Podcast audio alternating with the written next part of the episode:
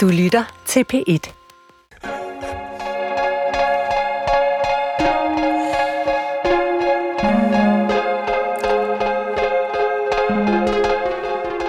Du lytter til Underværket. Mit navn er Sanne Sigal Moyal. Jeg er vært, og ved siden af mig sidder min medvært Mikkel Clausen.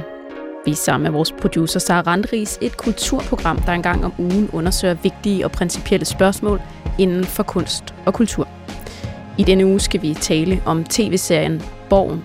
Vi skal se nærmere på seriens centrale kvindelige karakterer. TV-chefen Katrine Fønsmark og udenrigs- udenrigsministeren Begitte Nyborg. For hvordan bliver kvinder med magt egentlig portrætteret af danske dramatikere i 2022? Kan man tale om et mandligt blik, der indeholder en stereotyp opfattelse af kvinder på magtens tinder? Det forholder vi den mand, der står bag serien. Velkommen, Adam Prise. Tak, fordi jeg måtte komme. Manuskriptforfatter, mand og dramatiker. Gammel hvid mand. Ja, fordi du hørte godt vores lille ordspil, ikke? Jo. Det forholder vi den mand, der står bag serien. Lad os prøve at starte et sted. Og, jeg, og, og det, det, det er jo ligesom det, der var hele oplevet til, til den her lille diskussion, vi skal have. Det er jo det, som vi kalder det mandlige blik. Det har også et engelsk udtryk, måske bedre kendt som the male gaze. Præcis. Øhm, det kan være, at du skal prøve at beskrive det for folk, der måske ikke ved, hvad det er. Vil du beskrive, hvad du tænker, det er? Jamen, jeg har siddet for relativt nylig inviteret af Women in Film and Television og, og talt om The Male Gaze, som jo så øh, både er et begreb, som også er titlen på en dokumentarfilm af en øh, amerikansk øh, filminstruktør, øh, som jo har analyseret måske især, kan man sige, det cinematografiske øh, øh, fremstilling af, af kvinder, og at vi jo øh, ligger under for en kultur, som øh, på mange måder er, er, i hvert fald i mange, mange år har været styret, drevet af mænd, og som øh, har haft tendenser til enten et, et, en, et bestemt seksualiseret billede af kvinder og kvindekroppen, Øh, og så i bredere forstand en, øh, en fremstilling af kvinder, som, øh, som på en eller anden måde var underlagt en, et, et, et traditionelt maskulint øh, synspunkt. Altså det er sådan, sådan, som jeg i hvert fald opfatter det, og det var også det, der var udgangspunktet i den øh, diskussion, jeg, jeg deltog i i sin tid. Og nu tænker jeg, at, at du er jo fuldstændig bevidst om det her. Det er jo ikke noget, du har gjort dig bevidst om nu. Jeg tænker, det er noget, du har gjort dig bevidst om for længe siden. Øh, jeg kunne læse et sted i 2013, det lyder som 300 år siden. Det er det også næsten. Hvor du siger sådan noget, jeg er ikke, jeg vil ikke kalde mig selv feminist, men, men Borgen er et feministisk projekt. Mm. Eller en slags feministisk projekt, mm. du siger. Øhm, så det er jo en eller anden, på en eller anden måde noget, du, du vedkender det, det er helt klart noget, jeg er bevidst om, og, øh, og, og den her nye sæson af Borgen, der har vi siddet øh, tre forfattere det meste af tiden. Øh, I hele taget er, er broen på borgen, altså kan man sige ledelsen, den, den kreative ledelse, er primært besat af kvinder. Og vi har siddet øh, det meste af tiden øh, to eller tre forfatterrummet, hvor det, hvor det har været to yngre kvinder, og så mig. Men tager, men tager et lille spørgsmål. Ja. Har det været vigtigt for jer at gøre op med det der mandlige blik? Altså prøve at få et mere nuanceret billede på, på kvinder, hvis I har haft den bevidsthed omkring det? Ja, og det kommer vi sikkert også ind på nu i det, vi skal, skal tale om, øh, kan man sige, fordi øh, øh kan man sige, Borgen er jo en serie, øh, som i sin tid, fuldstændig som du siger, serien, altså der, der tror jeg næsten, man sagde lidt humoristisk, at det var et feministisk projekt, skrevet af tre mænd dengang. Øh, Øh, øh, øh, mig som hovedforfatter, og så øh, Jeppe Gram og Tobias øh, Lindholm, øh, som var de oprindelige forfatter på sæson 1 og 2. Øh, men det var jo også længe før, altså det er jo så lang tid siden, der havde vi jo slet ikke den øh, øh, sådan præcisering af debatten, som der har været i de senere år. Øh, men det er klart, at selvfølgelig har vi vendt, øh, føler vi, at vi har vendt øh, mange sten i den forbindelse, ikke mindst i forbindelse med den nye sæson. Er det også fordi, du selv kan mærke, at du faktisk, selvom du gerne vil, heller ikke helt kan undslippe dig the male gaze? Øh, åh, det, er, det, det er et godt spørgsmål. Øh, jeg tror ikke, vi sådan har fokuseret omkring min person, og at jeg ikke kun undslippe mig. Jeg tror bare, at vi prøver at være bevidste om det som historieskaber, uden på en eller anden måde at sætte navn eller etiket på problemstillingen. Så lad os prøve at gå til manuskriptet. Ja. Fordi det er jo der, det vil vise sig, Helt og der er et klart. særligt mandligt Ja. blik. Ja. Med nogle fordomme og nogle stereotyper, som jeg sagde i starten. Ikke? Helt klart. Øhm, det første punkt, vi vil tale med dig om, det, det er, hvordan særligt øh, Birgitte Nyborg bliver øh, fremstillet i forhold til sin familie. Ja. Her der er hendes familieliv, eksmand, men særligt hendes voksne søn, forholdet til ham, og de problemer, det skaber, at hun ikke har en altid lige afbalanceret relation til ham. øh, der vil jeg jo sige, at det er jo et stereotyp billede af en kvinde, at hun, hendes sårbarhed er hendes børn og hendes familie. Ser vi på magtfulde mænd portrætteret i politik i serier som House of Cards, så har de ingen børn. Der er simpelthen deres børn er slet ikke taget ind som en del af det dramaturgiske, den dramaturgiske modstand. Hvorfor er det vigtigt for jer som historiefortæller, at Birgitte Nyborgs søn skal være en modstand for hende i historien? For det første vil jeg sige, at i forhold til øh, House of Cards, jamen altså, nu er det jo også det politiske liv set igennem den kyniske prisme, men jeg synes faktisk også lidt, at det er, øh, at det er øh, problematisk. Det er sjovt i forbindelse med House of Cards, men, men jeg synes, en, en moderne fremstilling af det politiske liv, synes jeg vil være helt naturligt kunne rumme børn, og det kunne det også i det tilfælde, men lige øh, præsidenten i, i, i hans skikkelse, og også hans, øh, hans øh, hustru øh, senere, er, er måske øh, heller ikke øh, mønsterforældre på den måde. Men, øh, men jeg vil sige, i forhold til Borgen, så har Borgens præmis, nu har vi taler meget om præmisser, den har ligesom været fra starten af, kan du bevare magten og samtidig bevare dig selv. Det var ligesom den præmis, der blev lagt øh, for dagen helt tilbage til, øh, vi går tilbage til sæson 1, 2 og 3. Og det vil sige relationen mellem personen, karakteren, øh, magten øh, og, og personens øh, privatliv. Øh, og det, det var afgørende for os. Så det, at Birgitte Nyborg har haft en familie, det har hun altid haft. Og vi har altid vil udfordre øh, øh, niveauet mellem øh, den private verden og den professionelle verden. Altså den her øh, work-life balance, som vi taler så meget om, øh, den har været i kerneundersøgelsesområdet for, for Borgen. Øh, og jeg vil sige, hvis nu Birgitte Nyborg havde været en mandlig politiker, ja. øh, så havde jeg i den grad også udstyret hende med en familie, og hendes sårbarhed, eller hans sårbarhed i det tilfælde, havde også ligget hos børnene. Så jeg, så jeg kan man sige, lige der føler jeg mig ikke ramt. Altså, jeg, jeg, jeg vil bare sige, det er, vi skal vise en karakter, der har sårbarhed. Vi viser en, en politiker, i det her tilfælde et, et, et menneske, der er meget er drevet af magten, og som har øh, børn, har nogle familierelationer. Hun siger selv i det samme afsnit, øh, eller i det allerførste afsnit, I'm having the time of my life, siger hun til sin øh, tidligere kollega Katrine Fønsmark, spillet af Gideon Hjort Sørensen. Jeg har ikke nogen mand, der kræver noget af mig derhjemme. Jeg har ikke hjemmeboende børn. Jeg kan i princippet arbejde 24-7. Det er som om, hun, det er arbejdsnarkomanen, der dybest set endelig har kunnet slippe sig selv fri. Øh, men så oplever vi, når hun går til sin søns øh, fødselsdag, at hun jo naturligvis stadigvæk har nogle emotionelle bindinger til, hende, øh, til ham. Øh, og det øh, føler jeg jo er meget naturligt. Det vil, det vil hun have, uanset om hun var en kvinde eller hun var en mand. Så jeg går videre til næste punkt. Eller Sanne, vil du lige tilføje noget? Ja, fordi nu er det jo svært at se, hvad vi foregriber. Men jeg tænker, det er jo, det er jo klart, at hun har aldrig været bedre. Men hun har aldrig haft det dårligere. Der er jo sådan et modsætningsforhold. Det kan du sige, ja, ja, det kan du sige. Så man kan sige, det er, jo, det er jo den her sæson, hvor hun siger, fuck den dårlige samvittighed. Jeg vælger det, som jeg elsker allermest. Arbejdet. Arbejdet, ikke? ja. Og så kommer det, ikke? The downfall, ikke? Fordi så mister hun ligesom alt det andet. Ja, jeg vil nu sige, at hun har mistet det andet i den tidligere sæson. Det, det kernespørgsmål, jeg prøver at, at stille skarp på i den her sæson, det er, hvis magten, hvis din position er det identitetsskabende i dit liv, så bliver det meget, meget farligt at give slip på. Og vi har en eller anden forståelse af, at magtfulde embeder skal man også kunne give slip på, øh, øh, fordi ellers bliver de for farlige. Øh, både for den, der har dem, og for dem, der ligesom er underlagt den magt, som embedet medfører. Og, og hun har i dag, eller hun har i den her sæson, bygget sin identitet op omkring, hun siger til sin gamle ven øh, Ben Sarø, hvis jeg ikke er den person, der arbejder 19 timer i døgnet og udenrigsminister, hvem er jeg så? Det vil sige, hun identificerer sig ikke selv længere med kun at være, eller primært at være mor, eller at være øh, kæreste, eller, eller øh, øh, nogen for nogen, øh, noget for nogen i en andens liv. Hun er udenrigsminister. Men hun kunne ikke have haft, ligesom vi har set tonsvis af serier, hvor at en magtfuld mand har haft sådan en eller anden kvinde på siden derhjemme, der sad, når han kom hjem øh, og, og lavede en dejlig kop te. Hun kunne ikke have haft sådan en mand til at sidde derhjemme, som var helt okay med, at, øh, at det, var hun, det var det, hun havde valgt, og nu passede han skulle hjemmefronten. Fordi han har forlod hende jo for, for 100 år siden. I en, i en, man have haft det. I en anden serie måske, men, men jeg synes, det, det her var klart mere interessant. Altså helt klart, fordi, fordi ensomheden er jo noget af det, vi virkelig beskriver ved det. Der er en konsekvens ved det valg. Og tænk, hun kommer hjem, og så er der ingen Der er et hjem, der mm. ligner nærmest et hotelværelse. Der kommer tirsdagsbuketten til hende, for så er der nogen, der giver mig blomster, som hun siger. Altså, så, det, så det har været den ensomhed og konsekvenserne af hendes professionelle valg, som vi ønskede at analysere. Hvis vi lige holder fast i det der mandlige blik, så synes jeg noget, hvor det mandlige blik er meget tydeligt i den nye sæson af Borgen, det er, hvad skal man sige, seksualiteten. Altså hendes seksualitet, og det blik, hvormed hendes seksualitet er portrætteret.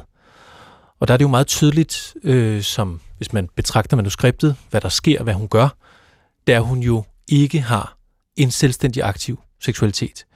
Hun har ikke nogen, hun har ikke nogen elskere, hun, hun, er ikke, hun flirter ikke med nogen, hun er ikke ude efter noget seksuelt.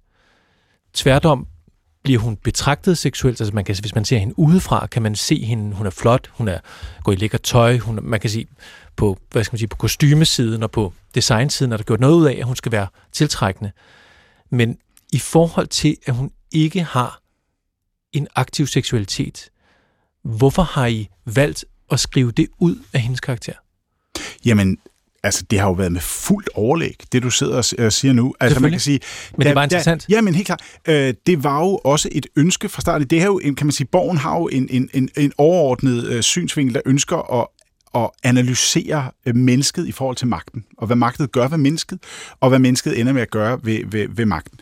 Og man kan sige, da vi møder Birgitte Nyborg i de første tre sæsoner, da vi møder hende i den første sæson, der er hun det, vi med en kliché vil kalde et rundt, flerdimensionelt menneske, der har en skøn mand, nogle skønne børn, et almindeligt liv, som mange af os kan genkende til. Hun går øh, ned og køber ind, hun cykler på arbejde, hun har sex med sin mand, hun spiser.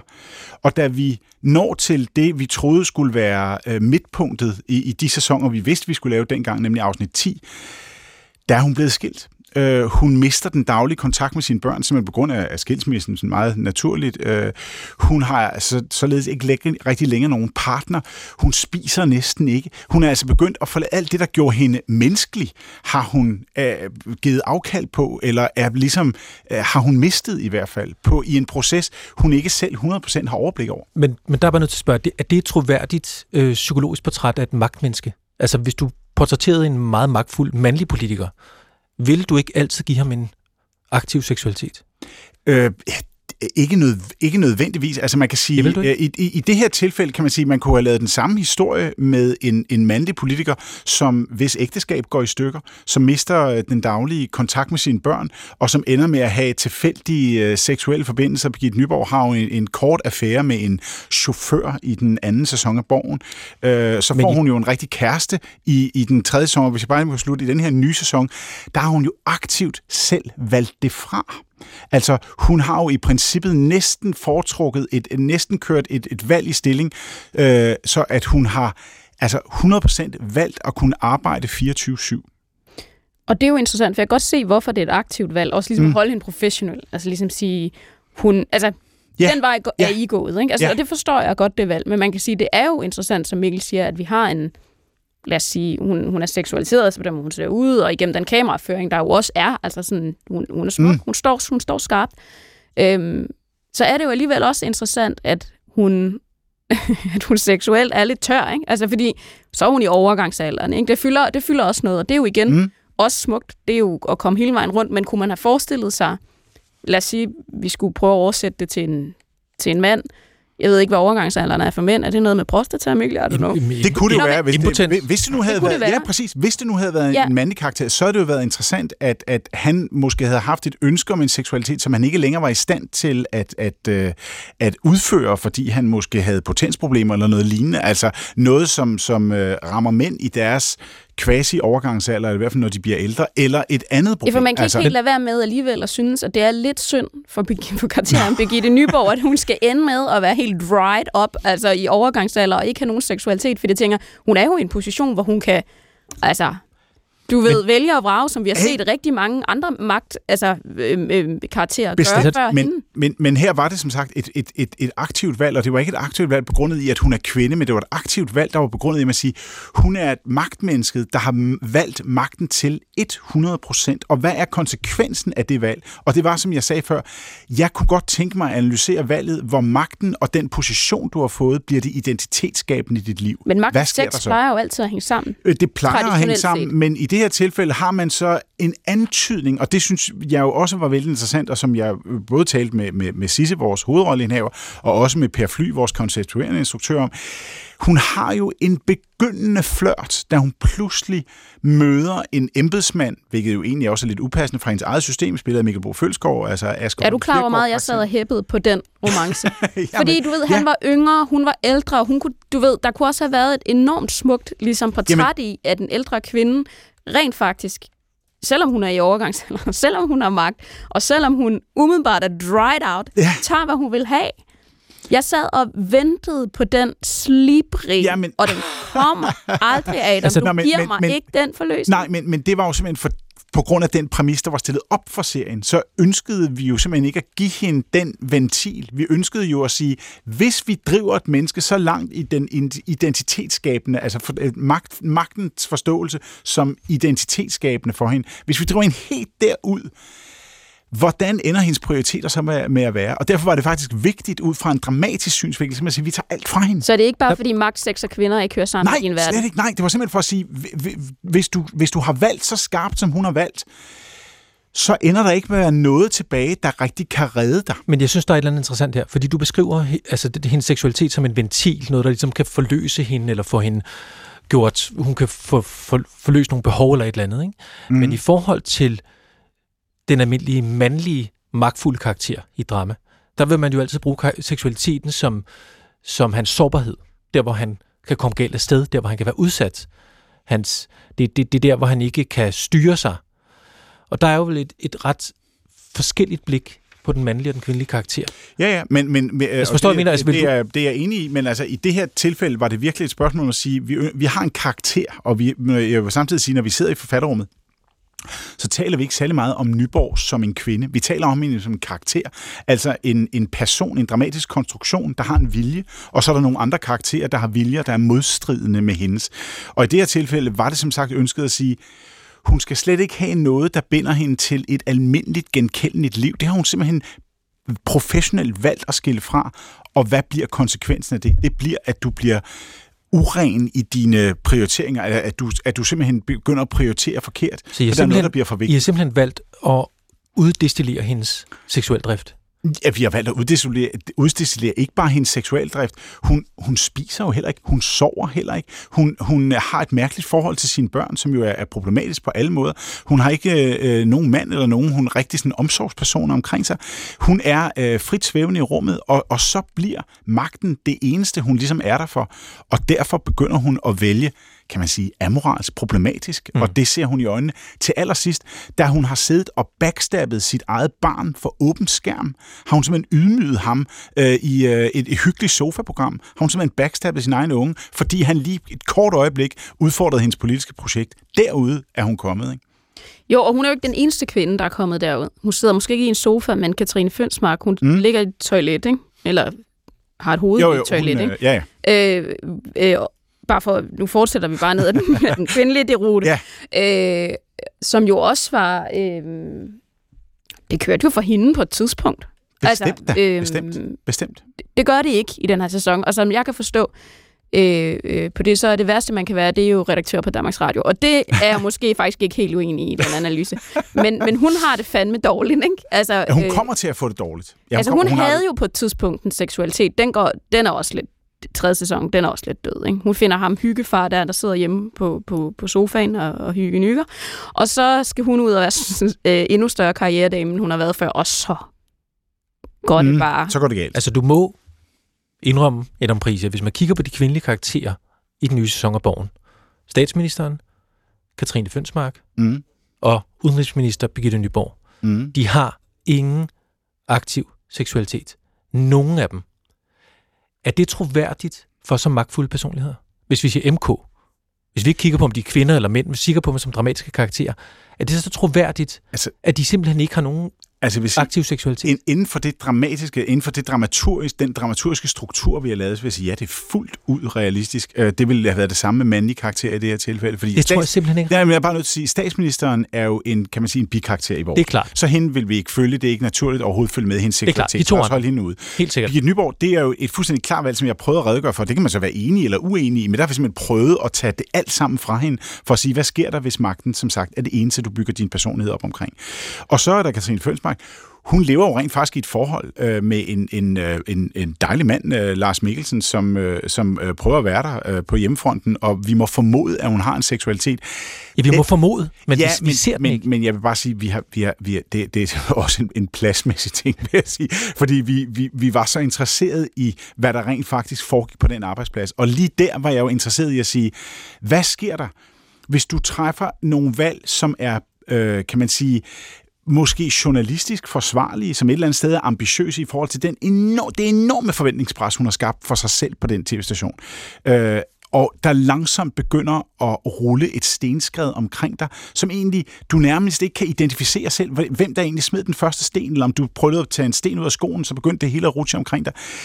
Og, og det var bare en interessant, kan man sige, dramatisk analyse af en shitstorm på en arbejdsplads. Kunne den være skrevet til en mand? Ja, bestemt. Men jeg er simpelthen nødt til at spørge. Ja. Hvis du havde lavet en serie med to magtfulde mandlige, øh, henholdsvis politikere og tv-chef, havde du så igennem 10 afsnit kunne gøre det uden at give dem en seksualitet, uden at gøre dem liderlige, uden at give, give dem en affære, et eller andet? Hmm, Hånden på hjertet. altså, øh, i, i tilfældet af, som sagt, Nyborg, der var det jo et klart valg. Øh, ville, ville, ville, ville valget være... Mm, ja, altså jeg vil sige, i forhold til den vægtning af scenerne, altså øh, det i givet fald være herr Fønsmark kommer hjem, der sidder fru Fønsmark, som, øh, som på en eller anden måde har været sammen med børn. Allerede nu var jeg blevet svinet til, Jeg tror, til dem, fordi det havde været et meget sådan, traditionelt forhold, hvor der havde gået en, en, en kvinde rundt og sørget for, at, at alting logistisk set øh, passede herren, til han kom hjem. Øh, øh, havde, havde der været en scene mellem dem i sengen? Måske. Øh, kunne vi lige så godt have skrevet det her? Ja, jeg, jeg, tror bare, jeg tror bare, det, det, det jeg prøver at argumentere for, det er, at, at det mandlige blik også er, at de magtfulde kvinder ikke har en liderlighed. Og det mener jeg, at de mandlige karakterer næsten altid har. Ja, altså der er jo ikke så meget, altså man kan sige, vi har jo så en, en mandlig karakter, som oplever en regulær forelskelse i en, øh, en, En mandlig kvindelig- karakter. En, en, mandlig karakter, som oplever en, en regulær forelskelse i en kvindelig embedsmand. Du kan også sige, at vi oplever en kvindelig karakter, den, den øh, grønlandske embedsmand øh, øh, Emmy, øh, som, som øh, får et forhold til, øh, til Asger i, øh, i Mikkel Bo's Ja, der kom øh, den jo. Ja, ja, Ikke? ja. ung og smuk. Men øh, nej, bare lige her til sidst. Nu har vi talt meget øh, om sex, og det ved jeg ikke, det kom, gik den vej. Men, men bare for at sige, magten forvalter de jo også dårligt. Ikke? Altså nu, nu er det jo magten, de vælger til. Altså vi har, Ja. de vælger sex fra, de vælger magten til. Men den forvalter de jo også halvdårligt. Jamen, Vil du have sagt det samme om, om, om to mænd? Altså, det, det, det synes jeg jo simpelthen bare er, er at, at prøve at skabe to virkelig interessante karakterer. Hvad vil du helst spille? En, en kvinde, der har en virkelig fed seksualitet og klarer alle problemerne på sin arbejdsplads super skarpt, der bare kommer hjem, og så er der bare styr på det? Eller vil du spille hende, der har et lidt problematisk forhold til både det ene og andet det tredje, og faktisk hvor tingene begynder at vælte? Altså, det er jo Jeg simpelthen bare... 100% spille den sidste. Ja, og Men... det er også bare at sige, vi har jo set mænd, mænd spille dårlige chefer, redselsfulde politikere, der har valgt fuldstændig. Hvorfor skal det være forbeholdt mændene? Det er heller ikke det, vi siger. Vi siger bare, at det er nogle andre ting, I bruger dramaturgisk set, for at gøre dem sårbare. Øh, I nogle tilfælde øh, øh, kan, kan det være tilfældet. Her er det jo et, i hvert fald lige for at slutte af, kan man sige, i Nyborgs tilfælde et klart valg. Og for så vidt indgår øh, Katrine Fønsmark, kunne hun have haft en, en sexscene, da hun er hjemme med sin mand? Det kunne hun sagtens have haft. Det er ikke, fordi vi har haft et bevidst ønske, vil jeg bare sige med det samme, om at fratage hendes Det er, kun, ikke- seksualitet. det er kun en sexscene. Det er også, kunne hun have haft en affære? Kunne hun have haft en fløjt på arbejdspladsen? Kunne, hun, kunne hendes liderlighed på en eller anden måde være hendes sårbarhed? det, det, altså det, det kunne den helt klart. Det synes jeg også er faktisk en, en interessant storyline. Vi valgte en anden, altså vil jeg bare sige. Men det kunne hun sagtens have haft. Øh, og det synes jeg faktisk havde været en god. Men det havde også været, kan vi, altså man sige, så havde vi kørt en, en, en formentlig en, en omvendt MeToo-sag af på hende. Hun har haft en affære med en yngre kollega. Den havde vi lidt brugt. Øh, vi havde lidt brugt noget af det i de tidligere sæsoner. Vi ønskede ikke det, men vi synes, der var noget interessant i en nyankommen, skarp kvindelig chef, øh, der måske på den første dag på arbejdet kommer til at sige til en kvindelig kollega, ej, du må simpelthen ikke sige til mig, du øh, vil være gravid nu. Altså, det passer simpelthen så dårligt i mit Excel-ark. Åh, oh, for helvede, det skulle jeg ikke. Altså, vi ville hellere, jeg synes, det var måske en mere udfordrende ting til hende som, som øh, karakter på en arbejdsplads. Det er et godt sted at slutte, tænker jeg. Det synes jeg.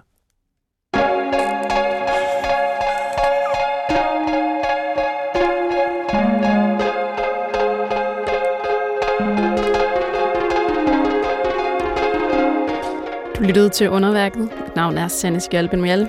Jeg sad her på værtspladsen. Ved siden af mig, der sad Mikkel Clausen. Ude i regien, der sad Sara Randris og produceret. Og over for mig, så sad Adam Prise og leverede. Øh, kunne Mikkel og jeg være medforfatter, eller sådan måske lidt konsulentagtigt på, på den næste sæson? Totalt, og så skal der virkelig sex til. Jamen, jeg ved heller ikke, hvorfor der gik, der gik sex i den, Mikkel. Ja. Ikke? Jo, men det er jo også der, hvor øh, det mandlige blik virkelig er tydeligt, synes jeg. Jo. The male gazing. Det er jo der, hvor vores blik er jo meget på kvinder. Ja. Adam. Jeg skal nok tage mig sammen til den næste sæson. Du ansætter mig bare. Du ringer bare. Jeg kan godt øh, den dag. Fedt. Har, har du det male gaze? Vil du sige, du selv er, altså besidder det, eller, altså, når du skriver? Eller har du frigjort dig fra det? Jamen, det tror jeg da ikke på den måde. Man kan, man kan jo ikke frigøre sig selv fra sin identitet og sit køn. Altså, så, så det har jeg da givetvis, og jeg håber da også, at, at, at de kvinder, som jeg skriver sammen med, har uh, the female gaze, eller the queer gaze, eller hvor de end er. Jeg håber da, at vi alle sammen får lov til at have vores gaze, men de må bare mødes i en dramaturgisk sammenhæng, som giver mening, og vi må have vores kritiske blik på hinandens gazes. Tak, fordi du var med. Gå på opdagelse i alle DR's podcast og radioprogrammer. I appen DR Lyd.